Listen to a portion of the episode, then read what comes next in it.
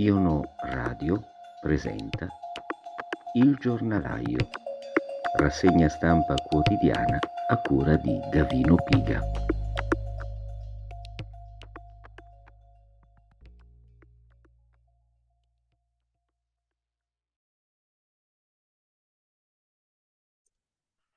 Un saluto a tutti.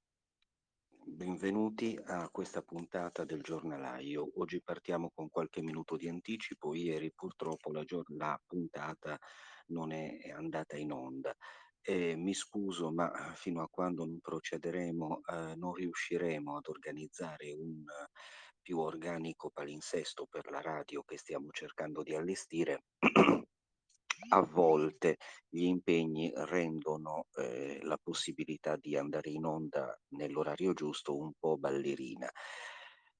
Passiamo subito alle notizie di oggi, alle letture secondo me più interessanti fra quelle che possiamo ritrovare in alcuni dei quotidiani italiani. Oggi è giovedì 27 gennaio 2022, naturalmente le cronache eh, del voto per il Colle sono in prima pagina praticamente ovunque. Eh, vorrei aprire e chiudere questa pagina segnalando semplicemente una intervista, credo interessante, che troviamo sul Fatto Quotidiano realizzata da Silvia Truzzi. Si tratta di eh, un'intervista a Gaetano Azzariti, costituzionalista della Sapienza. Leggo soltanto i passaggi che mi paiono principali o che mh, per noi potrebbero essere più interessanti. Si riferisce in particolare all'ipotesi che Sergio Mattarella possa essere riconfermato come fu per Napolitano, cosa che eh, lui ritiene un'ipotesi costituzionalmente problematica. Eh, e l'osservazione che lui fa, secondo me molto intelligente e pertinente, è questa. Si punta a trovare un capo dello Stato governante e non garante in alcuni casi in modo esplicito, come si evince dalle dichiarazioni del ministro Giorgetti che ha motivato la sua preferenza per Draghi proprio in questi termini. Il responsabile dell'esecutivo dovrebbe continuare il suo lavoro traslocando al colle. Invece, chiunque andrà al Quirinale, che sia il Premier o un presidente delle Camere o un politico di parte, andrà a fare un altro mestiere. Silvia Truzzi a questo punto gli chiede: il capo dello Stato che governa è un'eresia costituzionale? In una forma di governo parlamentare dovrebbe proprio esserlo. Non lo è più se si considera il progressivo inarrestabile regresso che tende a trasformare il ruolo del capo dello Stato per come lo disegna la Costituzione. Un processo che non riguarda solo il rappresentante dell'unità nazionale, ma coinvolge tutti gli assetti di potere. Alla base ci sono fenomeni strutturali quali la neutralizzazione della politica e la tecnicizzazione delle istituzioni. Infatti, l'intervistatrice va al sodo chiedendogli di Draghi naturalmente. Anche il trasloco di Draghi pone problemi istituzionali. A Palazzo Chigi qualcuno deve restare, ma chi? Non c'è nessuna legge che disciplini questa ipotesi. L'intervista è lunga, ve la segnalo e vi invito a leggerla integralmente se potete, però mi pare che in questi pochi passaggi si centri perfettamente il problema. Peraltro, sempre sul Presidente della Repubblica, segnalo a pagina 9 del Fatto Quotidiano anche un intervento di Barbara Spinelli che riguarda invece l'ipotesi di Frattini, che pare essere tramontata per le sue eh, posizioni filorusse che poi in realtà alludono semplicemente a dichiarazioni a di qualche tempo fa e devo dire anche abbastanza moderate. Se non sei atlantista al colle non ci vai, questo è il titolo dell'articolo. È bastato che Franco Frattini dicesse alcune cose sensate sulla crisi ucraina e sulla russofobia regnante in Occidente perché il suo nome, suggerito fugacemente da Conte Salvini nei giorni scorsi, scomparisse come per magia da tutte le rose dei candidati alla presidenza della Repubblica. E si ripete così, leggo stralciando un brano dall'articolo, si ripete così Dopo poco più di tre anni il gran rifiuto opposto al colle, eh, dal Colle a Paolo Savona, designato ministro dell'economia dal Conte I. Il no di Mattarella fu netto. Il Quirinale non poteva digerire un esponente che fosse visto come sostenitore di una linea più volte manifestata che potrebbe provocare probabilmente, questo è virgolettato, o addirittura inevitabilmente la fuoriuscita dell'Italia dall'euro. Anche in questo caso Savona scomparve in un baleno dalle foto dei ministrabili. In realtà comunque venne nominato ministro, non dell'economia, e, e lo fu per qualche tempo. Savona non auspicava l'uscita dall'euro, limitandosi a prospettare una profonda revisione dell'architettura economica europea, ma che importa la verità, quel che conta è mostrarsi muscolosi gridando al lupo. Fin da quando entrò a Palazzo Chigi e già aspirando al Quirinale, Mario Draghi mise dunque le mani avanti, si disse convintamente europeista e atlantista, visto che le alte e altissime cariche si conquistano con questa carta d'identità. È segno che l'Italia non può permettersi critiche all'Unione Europea e ancor meno alle ormai confuse e convulse decisioni della Nato. Non abbiamo sovranità d'alcun tipo e quale che sia il Presidente della Repubblica, quale che sia il governo, restiamo quello che siamo, non uno Stato ma un dispositivo della Nato.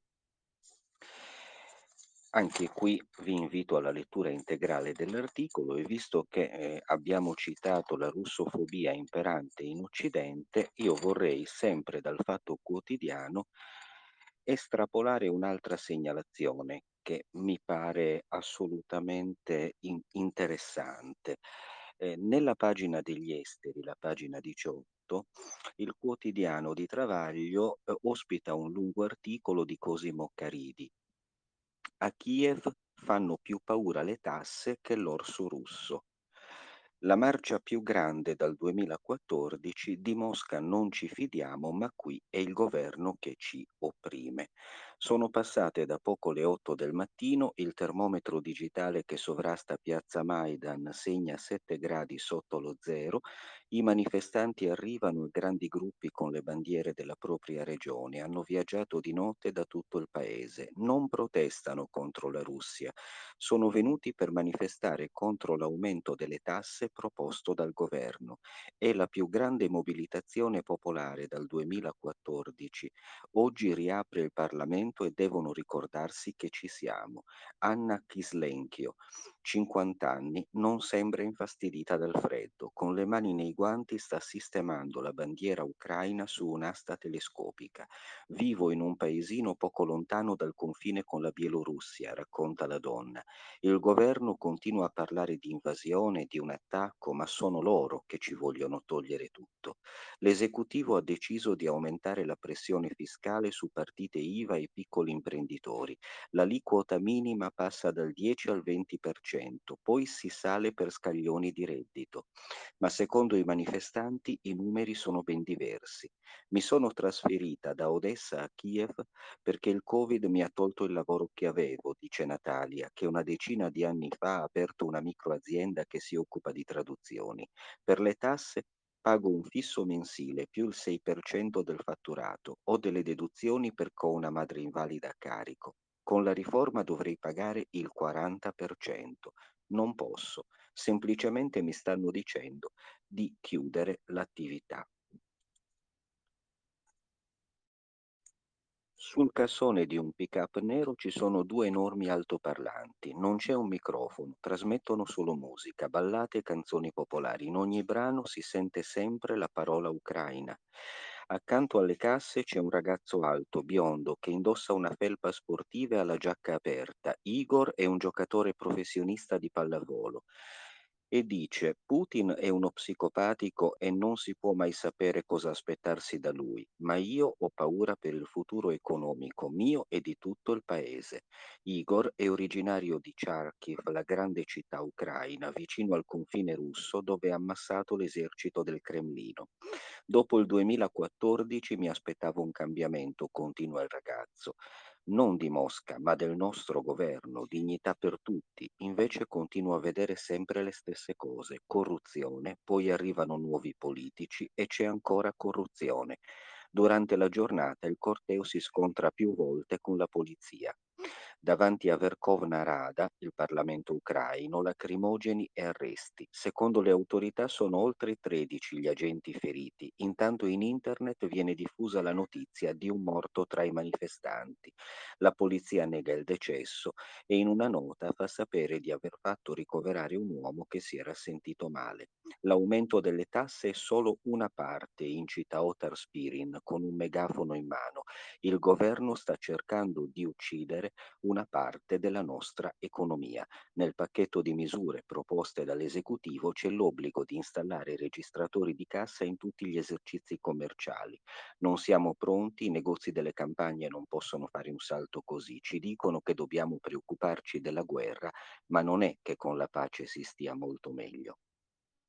L'invasione russa che riempie i media di tutto il mondo è lontana dalla mente di chi vive a Kiev. Il comune ha, macca- ha mappato i bunker presenti in città. Adesso sono cantine, bar, ristoranti, fermate della metro. Qui sotto c'è un rifugio e del condominio. Per accedere ci sono due scale nel cortile dietro l'edificio. A parlare una delle residenti di via Gorodetskogo 6, una piccola stradina in pieno centro. E poi eh, al piano terra c'è un elegante franchising francese di dolci e lieviti. Vogliamo che il bunker rimanga del palazzo, continua la donna con la testa nascosta in un cappuccio di pelliccia. Non ci stanno bombardando. La guerra non c'è e difficilmente arriverà a Kiev. Ecco, ho letto praticamente quasi tutto l'articolo, intanto perché era molto ben scritto a mio parere, quindi insomma avevo piacere a leggerlo e, e poi perché mi pareva anche importante poter far sentire delle voci da quella eh, martoriata parte della terra che siano un po' diverse da quelle che i nostri media ci fanno sentire. Ora, eh, chiudendo la pagina della Nato, della Russia, dell'elezione del Presidente della Repubblica, rivolgiamoci sempre alle questioni che riguardano la pandemia, perché ci sono interessanti articoli sì ancora sul fatto quotidiano, ma anche sulla verità. Ora, sul fatto quotidiano, in particolare il focus, il dossier di oggi, eh, alle pagine 10 e 11 è dedicato al conteggio o come dire alle ombre sui conteggi dei decessi per Covid, tutto quello che non sappiamo. Sono due pagine ricche di dati che vi invito a consultare, io vi leggo semplicemente alcuni stralci. Eh, uno dei problemi che vengono messi in evidenza riguarda gli over 80 e gli under 80, chi finisce in rianimazione perché nel rapporto precedente, quello aggiornato al 5 ottobre, l'Istituto Superiore di Sanità non aveva fatto questa analisi. L'analisi riguarda il fatto che nel 2021 le persone che sono morte nei reparti di terapia intensiva nella stragrande maggioranza avevano meno di 80 anni, sempre con percentuali non inferiori al 37%, eccetera. Al contrario, i pazienti di età superiore sono quasi tutti deceduti in aree mediche. Parliamo quasi sempre di oltre il 70% dei casi, quindi non deceduti in terapia intensiva ma in area medica. Eh, quali sono le spiegazioni possibili perché avviene questo? Probabilmente quando la prognosi è infausta il paziente non viene nemmeno trasferito in rianimazione, dice Graziano Under, responsabile della raccolta dei dati sui decessi dell'Istituto Superiore di Sanità. Vero, come conferma Alessandro Vergallo, presidente di Aro IEMAC, a cui fanno capo 11.000 anestesisti rianimatori. C'è un criterio generale in base al quale se non c'è una possibilità di sopravvivenza non si ricorre alle cure intensive. Così spiega Vergallo. Il Covid prosegue e non stravolge le regole di appropriatezza delle cure. L'Istituto Superiore di Sanità ci dice insomma qualcosa in più ma restano molti interrogativi e la risposta o non c'è o è del tutto parziale. E quindi abbiamo altri interrogativi a cui eh, l'articolo tenta di rispondere o quantomeno che tenta di porre, perché fino ad ora è stato difficile perfino porre delle domande, per esempio chi non muore nei reparti pronto soccorso o nelle RSA.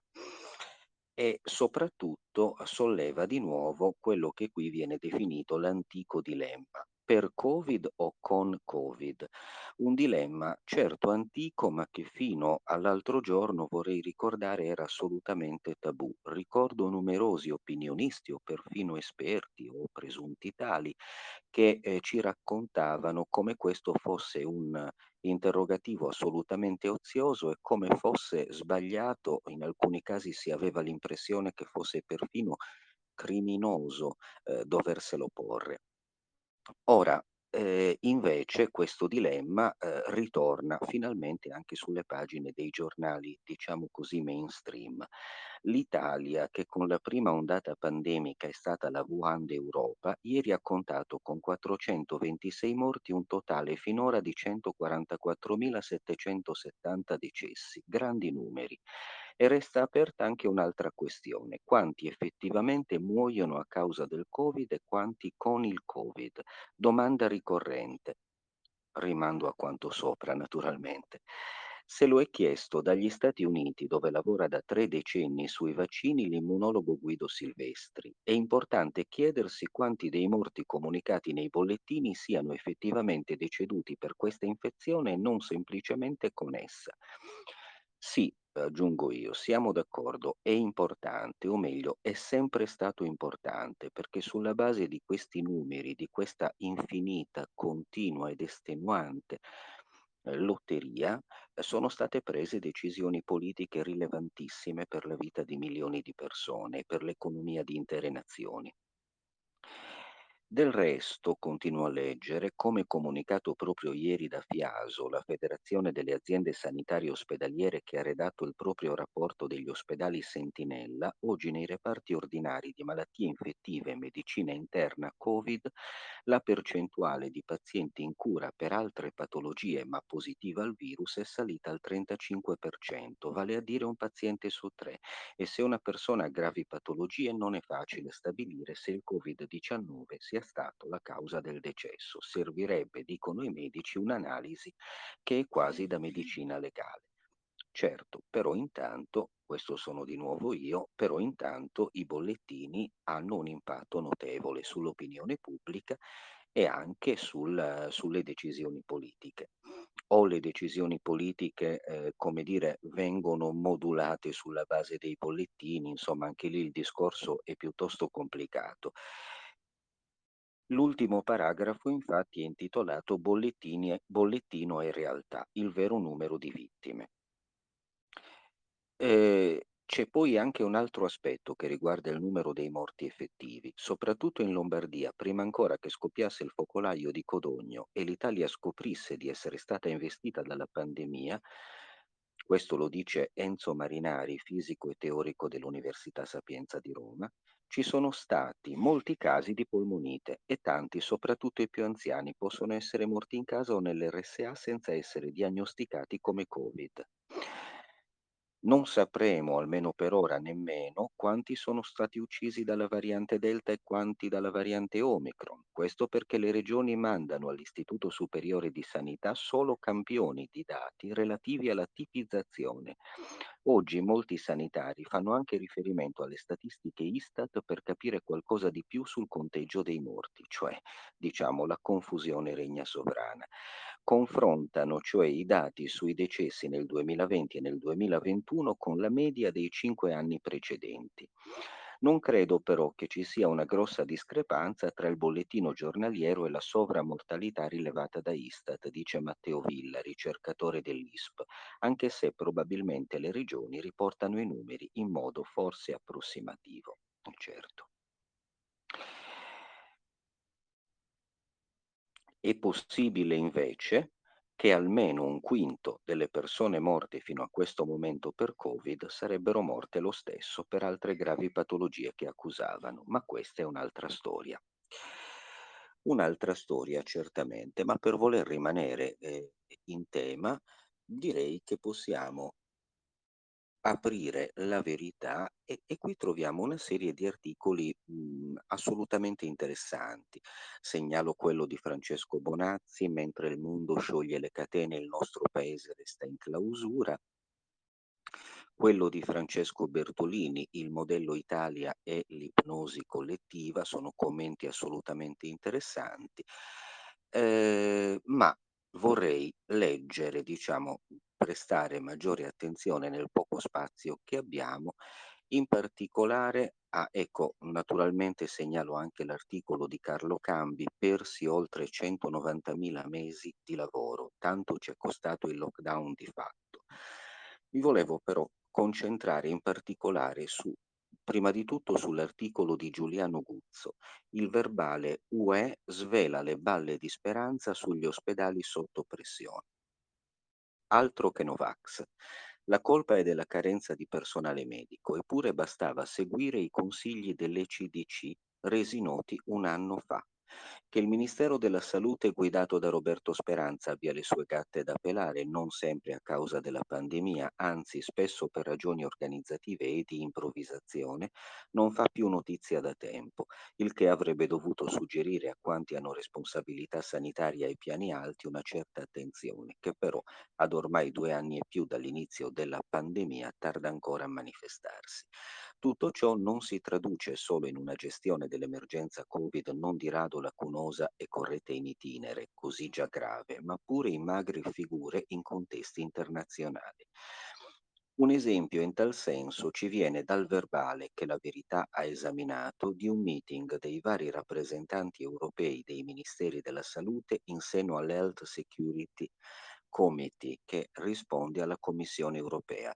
Questo incontro, che al primo punto all'ordine del giorno aveva un aggiornamento su Omicron a cura dell'ECDC, l'Agenzia europea per la prevenzione e il controllo delle malattie, si è tenuto il 5 gennaio 2022, data non casuale essendo il giorno in cui fu fatta filtrare la bozza del decreto che avrebbe imposto l'obbligo vaccinale agli over 50.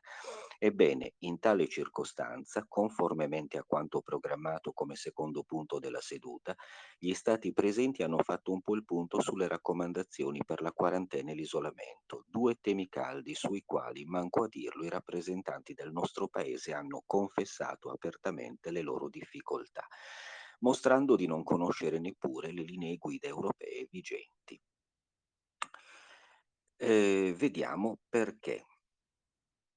L'Italia sta incontrando delle difficoltà a causa degli operatori sanitari esposti al Covid-19, riporta il verbale, subito aggiungendo la richiesta di misure flessibili per questo gruppo specifico a causa della carenza di personale, nonostante vi sia un grande rischio se si consente loro di andare a lavorare ed essere potenzialmente contagiosi.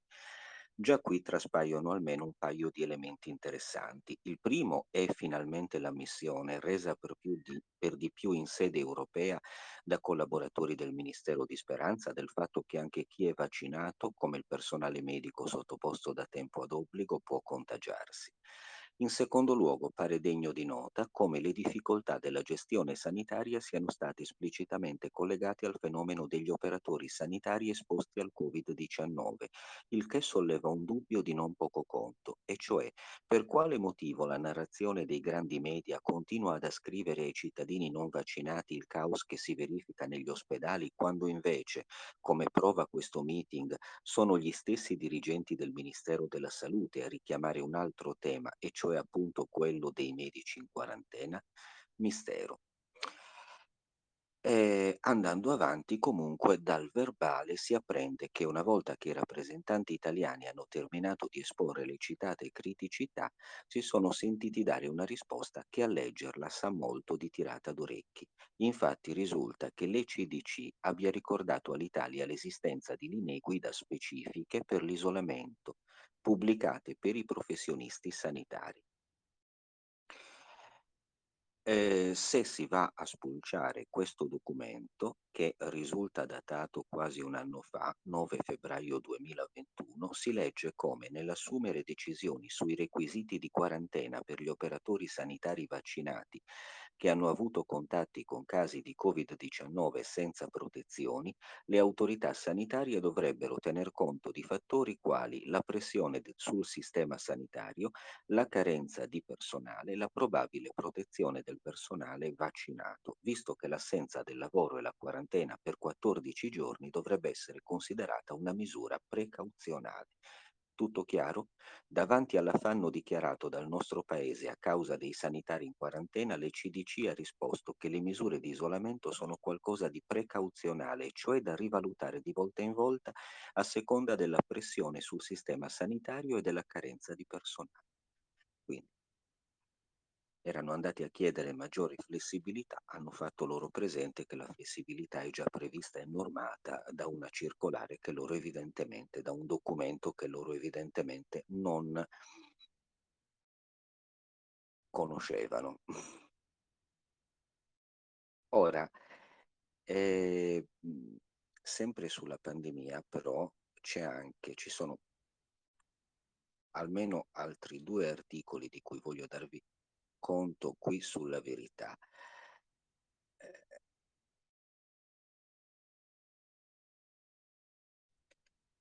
Maurizio Belpietro, eh, Maurizio Belpietro scrive un articolo intitolato Lancet fa a pezzi il Green Pass, è inutile. Pierpaolo Sileri minaccia di rendere la vita difficile ai non vaccinati perché sono un pericolo, una panzana già ripetuta a Montecitorio e smentita dalla realtà ma adesso è smentita anche dal nuovo studio. Le dosi non incidono sulla circolazione del virus. Scacco matto ai fanatici della card.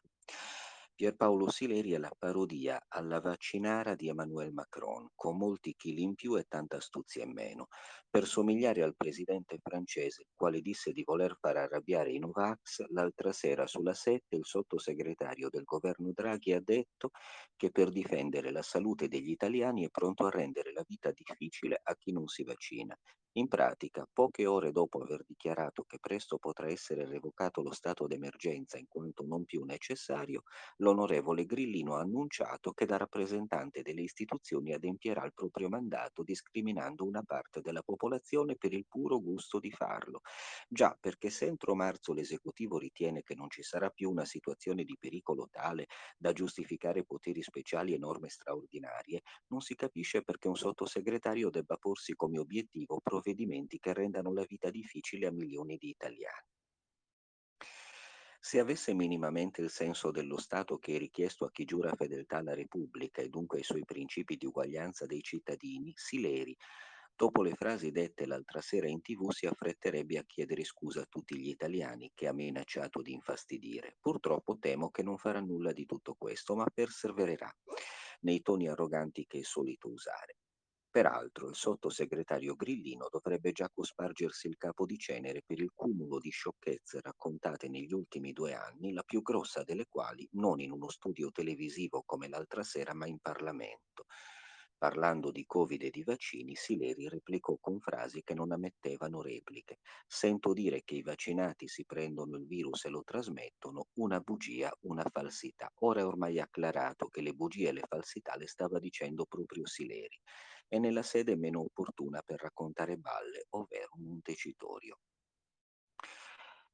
E, oltre alle prove che la cronaca ci fornisce quotidianamente, la più nota è quella raccontata dal professor Massimo Galli, non certo un Novax, che ha rivelato di essere stato contagiato insieme con altre cinque persone da un trivaccinato come lui. Ora però c'è anche uno studio pubblicato sulla prestigiosa rivista scientifica The Lancet. In pratica la ricerca analizza la trasmissibilità del virus da parte di persone completamente immunizzate e arriva alla conclusione che l'impatto della vaccinazione sulla trasmissione delle varianti circolanti non sembra essere significativamente diverso dall'impatto tra le persone vaccinate. Dunque, non è vero che i vaccinati, nel caso siano positivi, non infettano chi hanno intorno ed è falso ciò che sostengono alcuni virologi, ossia che i vaccinati contagino ma più debolmente. Tra chi si è sottoposto all'iniezione e chi l'ha rifiutata non c'è alcuna differenza. Possono trasmettere il virus allo stesso modo.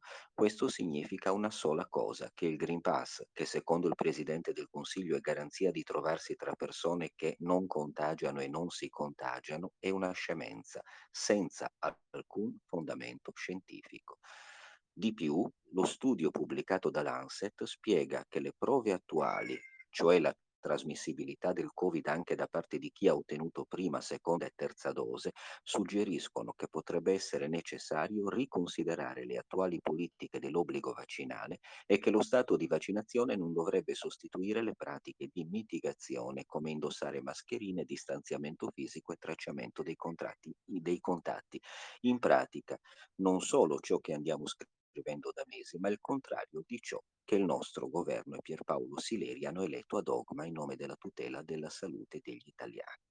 In attesa che il Macron di casa nostra chieda scusa, perché eh, volevo anche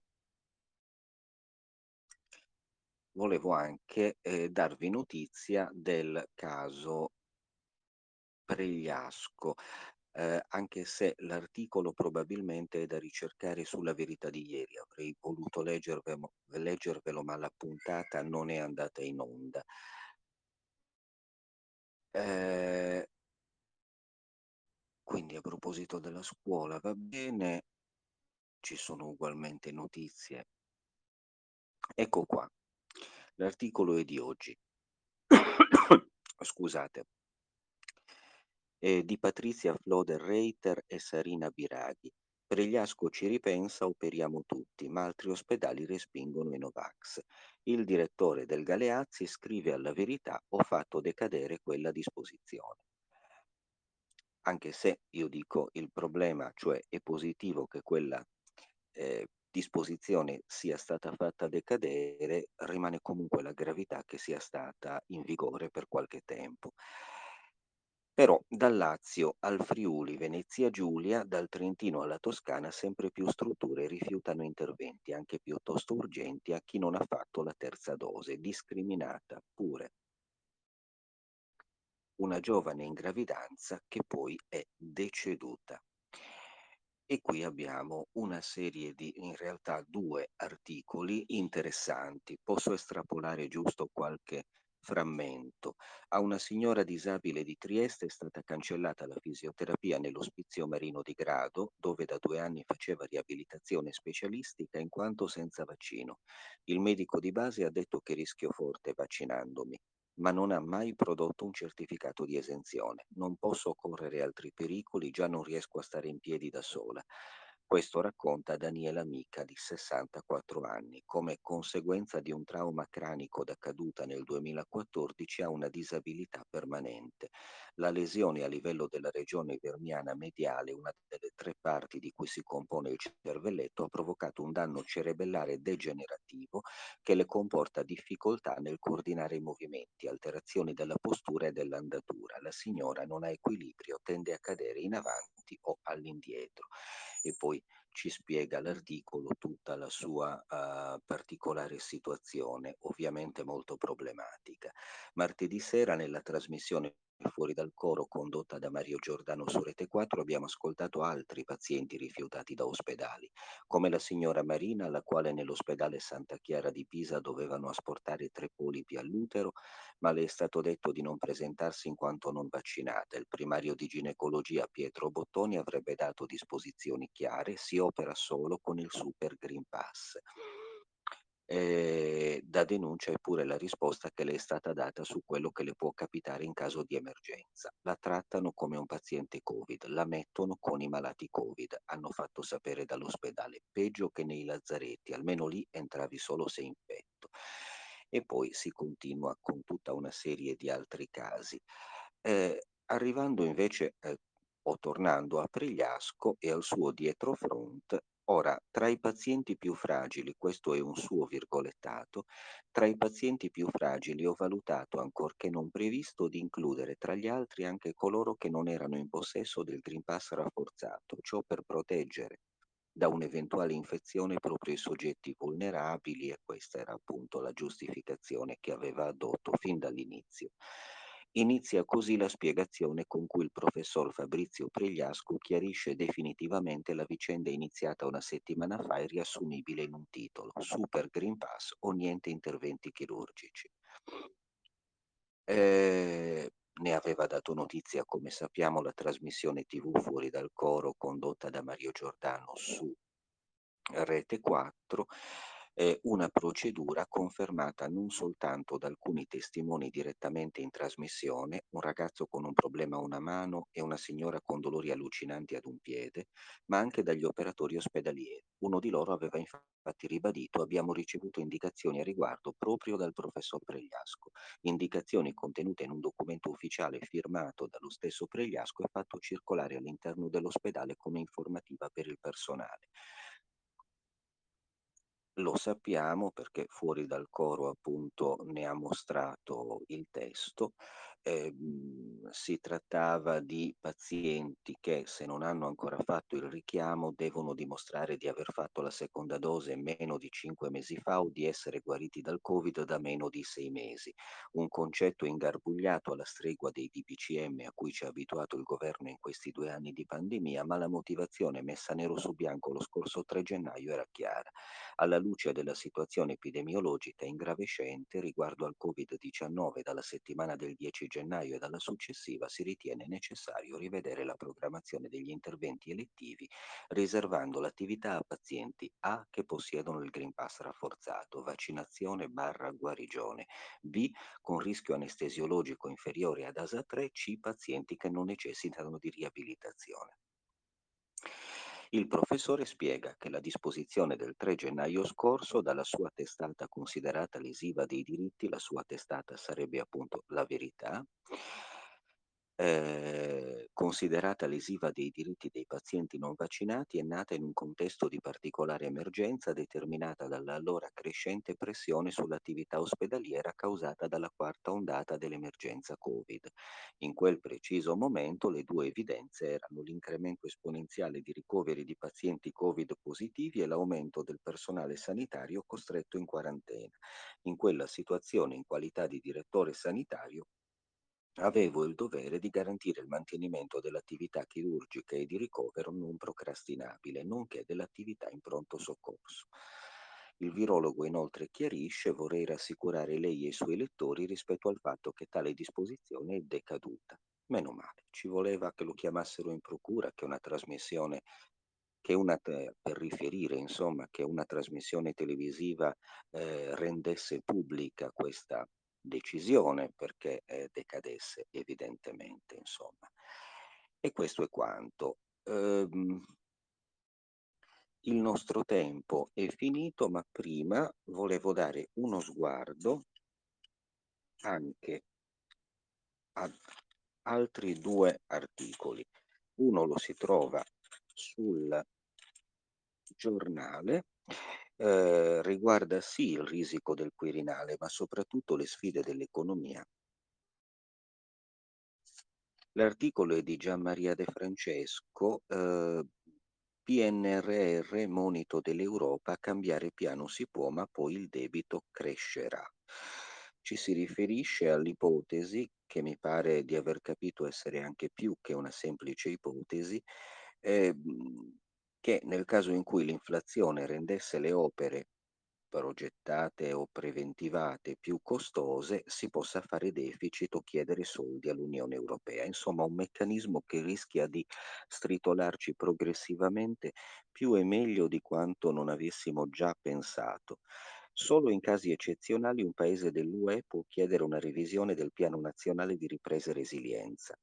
Un portavoce della Commissione UE si è ieri affrettato a far sapere al governo italiano che cambiare le carte in tavola del PNRR è una procedura complessa. Per quanto il ministro delle infrastrutture Enrico Giovannini abbia palesemente confermato che la strategic review è più di un'ipotesi, visto che l'inflazione ha fatto esplodere i costi delle costruzioni, passare dalle parole ai fatti sarà tutt'altro che semplice. L'articolo è lungo, entra nel dettaglio e ve lo consiglio. Eh, il giornale, tra l'altro, oggi eh, dà anche abbastanza in evidenza, sia pure nelle pagine interne, notizia, notizia eh, delle, eh, come dire, eh, dei, dei, comunicati con cui i mezzi di stampa vaticani sono finalmente arrivati eh, a ehm, a delle dichiarazioni, diciamo, di sostegno a Ratzinger per il famoso scandalo delle diocesi di Monaco di cui abbiamo parlato già nelle puntate precedenti. La Santa Sede, leggo dall'avvenire a pagina 14 articolo di Gianni Cardinale, decide di intervenire dopo la pubblicazione dell'inchiesta sugli abusi della diocesi di Monaco che ha messo sotto i riflettori gli anni dell'episcopato bavarese del Papa Emerito, per dire con forza che è giusto ricordare la lotta di Benedetto XVI contro la pedofilia clericale e la sua disponibilità durante il pontificato ad incontrare e ascoltare le vittime chiedendo loro perdono. Lo fa con un editoriale pubblicato in più lingue su Vatican News e in prima pagina dell'Osservatore Romano a firma di Andrea Tornielli, direttore editoriale del Dicastero per la Comunicazione. Nel testo diffuso ieri non si entra nel merito delle accuse, ricordando che i casi contestati oggi a Ratzinger sono quattro e che il suo segretario particolare, l'arcivescovo Georg Ganswein, ha annunciato che il Papa Emerito rilascerà una dichiarazione dettagliata dopo aver terminato l'esame del rapporto. Nel frattempo, però, rimarca Tornielli, si può ripetere con forza la condanna di questi crimini, sempre ribadita da Benedetto XVI, e ripercorrere quanto è stato fatto negli ultimi anni nella Chiesa a partire dal suo pontificato e l'articolo insomma prosegue su questa falsariga. Nella stessa pagina viene data, per chi avesse piacere di acquistarlo e leggerlo, notizia della pubblicazione recentissima di un libro proprio dell'arcivescovo Georg Ganswein, cioè il segretario di Ratzinger, eh, che ehm, che, che parla appunto oh, del pontificato di Benedetto XVI. E il volume si intitola Testimoniare la verità come la Chiesa rinnova il mondo, edito dalle edizioni Ares, 272 pagine, 19 euro. Si tratta di interventi pubblici, conferenze, interviste e omelie in cui il presule tedesco, classe 1956, espone osservazioni sullo stato della Chiesa e sul suo ruolo indispensabile in una società sempre più secolarizzata, come forza civilizzatrice. A tal fine sottolinea l'esigenza di una riforma personale di sacerdoti e vescovi, una conversione rinnovata affinché diano la priorità all'annuncio della parola di Dio e la incarnino nella loro vita e nella loro missione, richiamando in questo il suo motto episcopale, testimoniare la verità. Non mancano infine gli aneddoti sulla vita accanto a Benedetto XVI, con rivelazioni di aspetti familiari e gustosi, ma anche altri meno lieti, come il dolore causato spesso a Ratzinger durante il suo pontificato dagli attacchi di certi oppositori. Diceva Ganswein in un'intervista concessa alla TV cattolica i, mhmm, quindi EWTN, il 16 aprile 2017, nel novantesimo compleanno di Benedetto XVI, contenuta nel libro in questione, diceva appunto, è ovvio che chi difende la fede e la verità della fede, al momento opportuno e non opportuno, per dirla con le parole di San Paolo, non può aspettarsi di suscitare sempre gioia e gratitudine. Arriva la critica, ma Papa Benedetto non si è lasciato né provocare né tantomeno intimorire dalla critica. Quando si trattava della sostanza della fede gli era chiarissimo assolutamente univoco e senza alcuna contraddizione intrinseca. Ci sono stati momenti, devo dire, caratterizzati da un insieme di incomprensione e aggressione che si addensava sopra di lui ed era volta a indebolire e distruggere la persona del Papa. Naturalmente qualche volta una vicenda o l'altra è stata dolorosa e l'ha fatto soffrire, soprattutto quando ci si doveva chiedere ma qual è la ragione per questa osservazione così feroce? È chiaro che ciò era umanamente doloroso, però sapeva anche con assoluta certezza che il criterio non è il plauso, ma l'intrinseca correttezza. Il criterio è il Vangelo stesso. Ciò l'ha sempre consolato. A questa linea è rimasto fedele fino all'ultimo. E con questo ho veramente abusato fin troppo della vostra pazienza, vi ringrazio per l'ascolto e vi do appuntamento per l'ultima puntata della settimana domani. Eh, più o meno alle 16 su questo canale e poi ovviamente potrete riascoltare i podcast sui nostri canali audio, Telegram e sul sito www.giuberose.news. Grazie a tutti e un buon pomeriggio.